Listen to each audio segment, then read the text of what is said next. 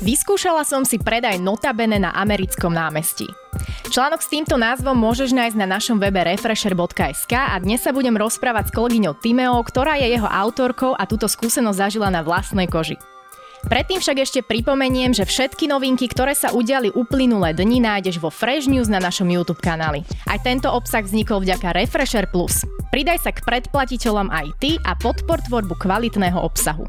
Moje meno je Denisa a vítam ťa pri Fresh News podcaste. No predo mnou už sedí Timák, moja kolegyňa, ja už cítim, že celá nedočkáva, chce mi vyrozprávať tento príbeh. Mňa osobne fascinujú ľudia, ktorí vedia nejak výjsť zo svojej komfortnej zóny a teda skúsiť aj veci, ktoré im nie sú možno príjemné, ako napríklad ty. A ja ešte raz zopakujem ten titulok pre tých, ktorí ho možno nezaregistrovali. Vyskúšala som si predaj notabene na americkom námestí, polovica ľudí ma obišla, niektorí sa pristavili na kus slova. Teraz dám dramatickú pauzu a spýtam sa ťa prvú otázku, Týma. Ako ti skrsol tento nápad? Fíha, vieš čo, nápad prišiel asi z toho, že tematike ľudí bez domova sme sa už venovali na refreshery. Niektorí moji kolegovia si vyskúšali možno trošku iné situácie.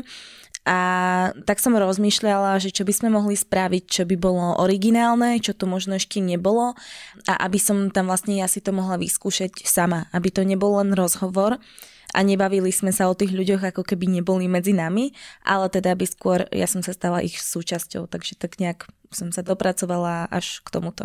Ja som si našla na stránke Notabene, teda predpokladám, že ty si tam išla s tým, že si redaktorka Refresheru a ideš o tom písať nejaký článok, čiže tí ľudia to vedeli.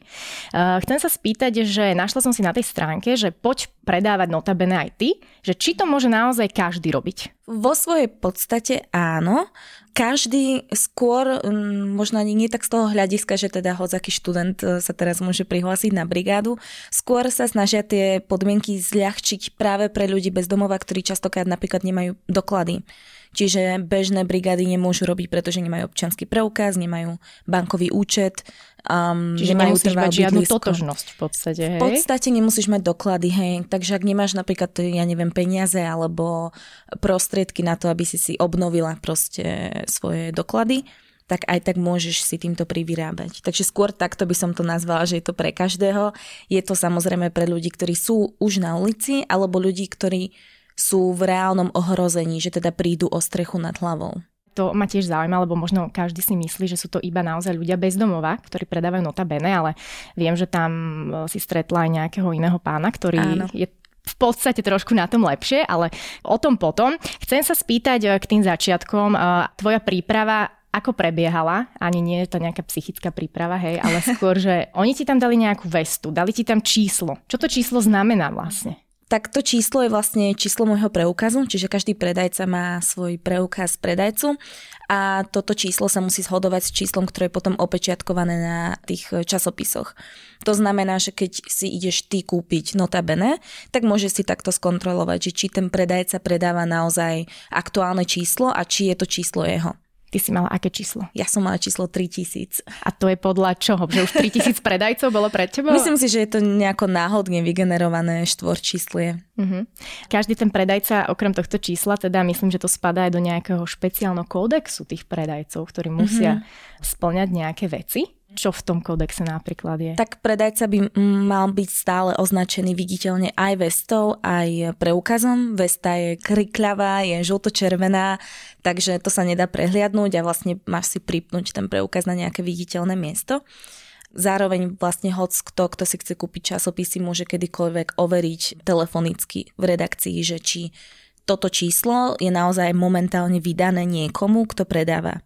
Čiže môžeš si aj takto, ak náhodou ti to nestačí alebo máš dôvod tomu neveriť, si overiť, že či ten človek naozaj je predajca notabene a zároveň tam sú také, nazvime to, že pravidla, ktoré sa týkajú napríklad závislosti, čiže notabene nevylúčuje ľudí, ktorí majú závislosti, ale v rámci tej práce, kedy predávajú, musia byť čistí, čiže nemôžu nafúkať, nemôžu proste byť pod vplyvom nejakých iných látok a ohrozovať proste ľudí na ulici. A ako sa to kontroluje? Chodia nejaké kontroly? Uh-huh, majú terénnych pracovníkov, ktorí chodia, áno. Uh-huh. Ty si spomínala, že dobre, sú predajcovia, ktorí majú toto číslo, ale sú aj predajcovia, ľudia, takí tí nejakí fejkoví, ktorí ho nemajú. A ako sa oni dostanú k tým časopisom? Čo ich ukradli tie časopisy? Alebo... Vieš čo, môže sa stať aj to, môže sa stať to, že si niekde našli, hej, veľakrát ľudia napríklad kupujú ten časopis tým, že veľmi ich to nezaujíma, vyhodia to niekde do koša a niekto to nájde a potom sa to snaží predať ďalej. Um, ďalšia možnosť, opäť je aj tá, že ten človek, ktorý si to kúpi, sa to možno potom snaží na predať. Prečo hovorím na viackrát? Stáva sa to, že ľudia si kupujú časopis tým, že zaplatia zaň, ale nechcú si ho zobrať.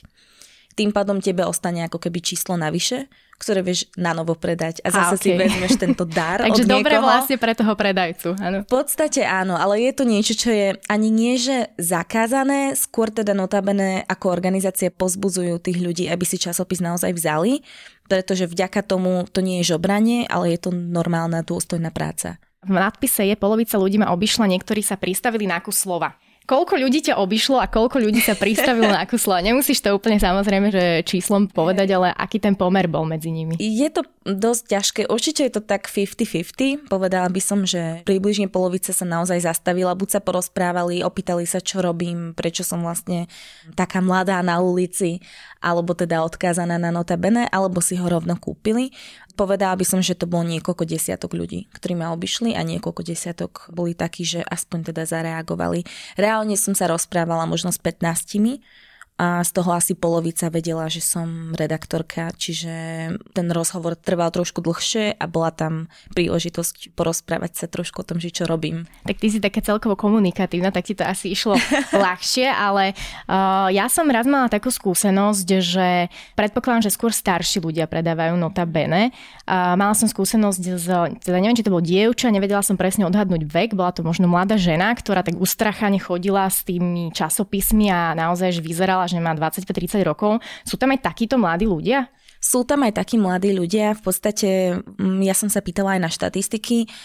Väčšina sú muži, v Bratislave máme okolo 150 predajcov, z toho takmer stovka sú muži, s tým, že do 20 rokov nepredáva nikto, aspoň v Bratislave, ale mám vlastne um, štatistiky, ktoré mi zaslali z Notabene a viem, že teda do 35 rokov máme 6 predajcov. Takže sú aj takíto mladí.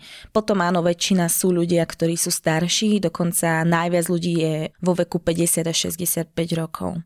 To sú ľudia, ktorí sú pred dôchodkom, pre zamestnávateľov sú už možno príliš starí, príliš slabí, príliš chorí, čiže nemajú prácu ale zase pre náš štát sú ešte príliš mladí a príliš zdraví na to, aby dostávali nejaké peniaze navyše, takže takto sa snažia zarobiť si. A ty si tam stretla aj takého veľmi optimistického pána, ktorý teda vyzeral, že ho naozaj nesmierne baví život a svet a to, čo robí, že je to teda jeho práca, ktorú má rád. A volal sa, ako sa volal? Rudo. Rudo. Rudo. Rudo. Uh, na Ruda si ako došla? Vieš čo, ja som sa pýtala priamo v redakcii Notabene, či by mi mohli odporúčiť niekoho, kto je natoľko komunikatívny, že mi niečo aj porozpráva, keďže viem, že nie sú všetci možno tak otvorení a nie všetci sa chcú zdieľať o tom, že čo prežívajú a prečo sú možno na ulici. Takže oni mi dali odporúčanie Naruda, ktorý je vlastne jeden aj z ich takých najšikovnejších, alebo môžeme povedať tak marketingovo, že najlepší predajca. Um, má vysoký obrad, stále sa samozrejme nebavíme o nejakom vysnívanom jobe, nezarobí si tisícky eur mesačne, ale zarobí si tak, aby si mohol dovoliť zaplatiť uh, svoju ubytovňu, čo je super. Čiže býva niekde, nie býva pod niekde. mostom, hej, alebo Áno. teda niektorí sú asi aj takí, že to sú horšie prípady. Mm-hmm. Ale ono tento veľmi záleží od toho, že či sú chorí, či majú rodinu a podobne a ako vedia narábať napríklad s peniazmi, ako vedia komunikovať s ľuďmi, či vedia dobre predávať, hej. Sú predajcovia, ktorí to striedajú, pár dní sú na ubytovniach alebo v nocľahárni a potom sú vonku na ulici kým si znova našetria tie peniaze na ubytovanie. Rudovi sa darí trošku lepšie, je na seba veľmi prísny, takže nemíňa veľa peňazí, nepije alkohol, je pomerne chorý, takže nebýva ani veľmi často vonku takže on si môže dovoliť zaplatiť si mesačne niečo. Ale nemohol by si asi prenajať svoj vlastný byt. Ako to je s tým predajom? Jeden časopis stojí 1,40. 1,40 a všetko ostane tým predajcom, Nie. alebo niečo ide na chod redakcia si Práve, že je to vymyslené tak, práve preto je to taká dôstojná práca, že oni sa musia naučiť plánovať si peniaze. Takže oni si kupujú ten časopis za 70 centov a predávajú ho za dvojnásobok, takže vlastne zarobia polovicu a polovica vlastne bude investovaná do ďalšieho nákupu. Keďže keď si chceš ja neviem, dnes predať 20 časopisov a zajtra chceš tiež 20, tak tých 20 musíš kúpiť za niečo. Takže sa naučia trošku aj s tými financiami Presne robiť. tak, áno. Má každý predajca stanovené e, miesto, kam ide? Uh-huh, majú to fixne dané, hej, hej. A takí tí, čo pobehujú po tých kryžovatkách alebo niekde, keď stojí auta, tak to ich tam pošlu, že choďte behať pomedzi auta? Neposielajú ich medzi auta, um, zvyčajne je to nejaká zastávka, hej, alebo nejaká kryžovatka a oni si teda povedia, že no tak teraz to je červená na 5 minút, takže mám šancu trošku aktívnejšie predávať. Okrem Ruda si stretla iných predajcov notabene, alebo možno nejaký tvoj zážitok ani nie teraz, čo si bola ty predávať, ale celkovo? Tak teraz, keď som šla predávať, tak som stretla ľudí v redakcii, keď som si teda ja šla kúpiť tie časopisy na predaj, ale veľa sme sa nerozprávali, boli tam možno traja, štyria, ktorí si ráno prišli vyzdvihnúť tovar a išli vlastne predávať do ulic a celkovo moja skúsenosť bola úplne opačná oproti tomu, čo som zažila s Rudom. Rudo mi vlastne zbúral všetky moje predstavy o týchto predajcoch. Vždy som si predstavovala, aj som mala také zážitky, že predajcovia notabene sú starí, chorí ľudia, ktorí stoja alebo pri najlepšom sedia niekde v kúte proste zatlačení, ledva sa na teba pozrú a viac sa to podobá na žobranie, než na nejaký aktívny predaj. No a keď som sa stretla s Rudom, tak toto je človek, ktorý je chorý, o ktorého sa veľmi ľudia nezaujímajú, nemá v podstate svoje vlastné bývanie ale napriek tomu vie, že toto je jediný spôsob, akým predá, hej, lebo čím viac ľudí oslovíš, tým máš väčšiu šancu, že niekto si to kúpi. Veď to, že každý ten predajca asi nesie so sebou nejaký ten svoj príbeh, ktorý častokrát je naozaj že smutný a keby sa možno niekto pristavil pri týchto ľuďoch, lebo viem, že určite niekto len tak akože odfrkne si niečo Áno. a proste ide ďalej a ani sa nepozrie na neho, tak možno by sa dozvedel aj niečo nové a tak možno by sa aj zamyslel nad svojim životom, že teda asi sa nemám až tak zle.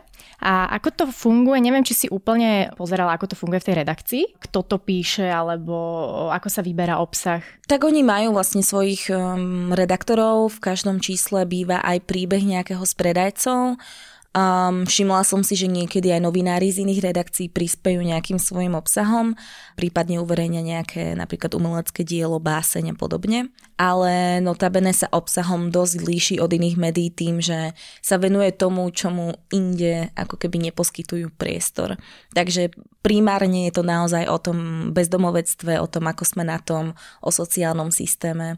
A mala som aj ja naozaj zážitok pri predaji, že teda jedna pani mi povedala, že ona by si to rada kupovala, ale ju to proste nezaujíma, ju to nebaví čítať a že teda z ekologického hľadiska jej nepríde veľmi správne si kupovať každý mesiac vlastne časopis, ktorý ani neprečíta. Takže je to taká, myslím si, že ošemetná situácia s tým, že teda na jednej strane sa snažia informovať o veciach, o ktorých naozaj nikto iný v podstate ani nepíše a ľudia to nemajú odkiaľ vedieť ale tým, že možno nie každý alebo väčšina si teda nekúpi ten časopis, tak aj tak tie informácie sa až tak efektívne nešíria. Takže je to také dvojaké. Čo bolo pre teba najťažšie počas tohto dňa? Úprimne som si myslela po mojom stretnutí ráno s Rudom, že to bude úplne v pohodičke, lebo to bolo veselé, bolo to príjemné. Ale keď som už potom vystúpila na tom americkom a postavila som sa teda, tam je taký stánok s kávou a ja som stála vedľa neho, tak asi 5 minút som sa naozaj odhodlávala osloviť prvého človeka, ktorý pôjde okolo mňa. A bala som sa toho, že stretnem niekoho, kto ma pozná. Bolo mi spočiatku nepríjemné osloviť ľudí, najmä starších, keďže ja sama mám teda prácu a nie som odkázaná na to, aby mi niekto dával takto peniaze a cítila som sa, že ťahám ako keby z ľudí, o ktorých všeobecne vieme, že teda dôchodky nie sú vysoké a že teda ja od nich ťahám peniaze, to mi bolo strašne nepríjemné. A aj sa mi stalo, že som stretla niekoho, kto ma poznal, takže potom som ho musela presviečať, že som v poriadku, že mám prácu a že toto robím to naozaj sa ti to stalo, hej? Áno. Že si stretla niekoho, koho poznáš, OK. Áno, a bol to veľmi taký zvláštny pocit. Aj ste sa akože rozprávali. Áno, áno, áno. Ja som ju spoznala, ona vlastne Ty sa na mňa... tu predávam notabene. ona sa práve, že iba pozerala a neoslovila ma a ja som ju oslovila, že mne sa zdá, že sa poznáme a poznali sme sa a bolo to trošku zvláštne. Vlastne táto slečna ani nevedela, že pracujem pre Refresher, takže chvíľku mi trvalo presvedčiť ju, že to naozaj robím pre článok. Tak už si ho aspoň môže prečítať a, a uverí ti, že naozaj to tak Presne. je. Pre mňa osobne, keď som videla tento článok, to bolo super. Ja som si na to hneď klikla, vidím tým iné meno. Hovorím, že to bude stať za to.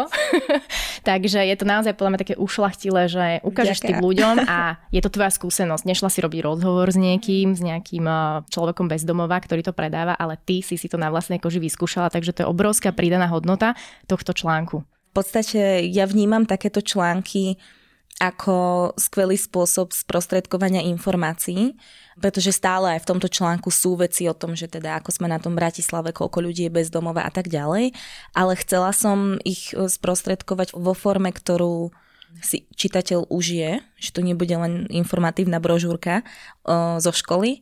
A takže chcela by som v tomto pokračovať a chystám áno v blízkej dobe niečo podobné. Z tejto oblasti tak niečo podobné. nebudeme prezrázať, nebudeme prezrázať. V každom prípade to bude určite stať za to, takže vy si predplate Refresher Plus, aby ste sa mohli dočítať až do konca. Tým ja ďakujem ti veľmi pekne. Ja predpokladám, že sa budeme pri tomto podcastovom stolíku stretávať častejšie, lebo si naozaj inšpiratívna mladá redaktorka. Ďakujem pekne. No a vám patrí vďaka, že ste nás dopočúvali až do konca. Moje meno je Denisa a toto bol Fresh News Podcast.